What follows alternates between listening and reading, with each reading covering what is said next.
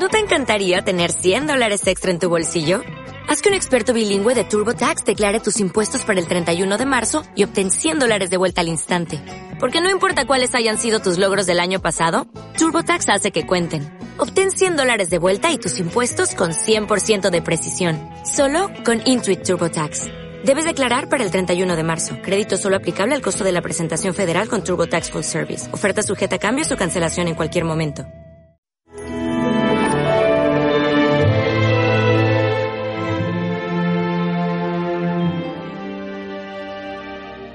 Aprended de mí que soy manso y humilde de corazón y encontraréis vuestro descanso.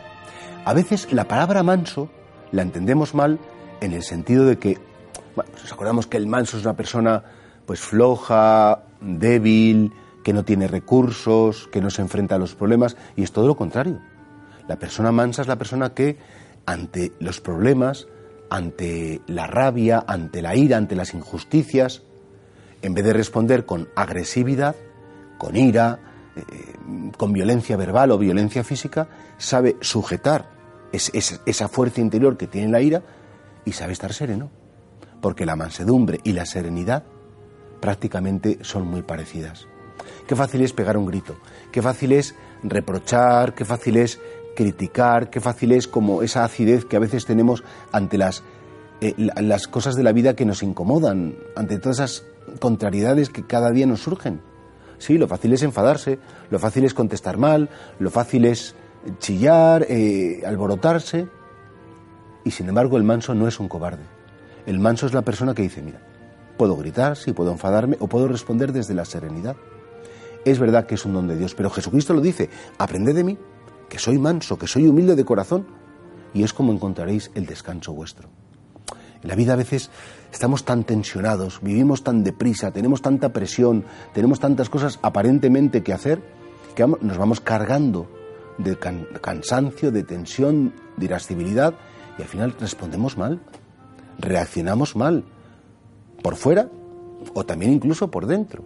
Y ahí pues está esa mansedumbre, está esa serenidad de saber encajar, la vida, de saber encajar las contrariedades de cada día con la elegancia, con la serenidad y con la mansedumbre de Cristo.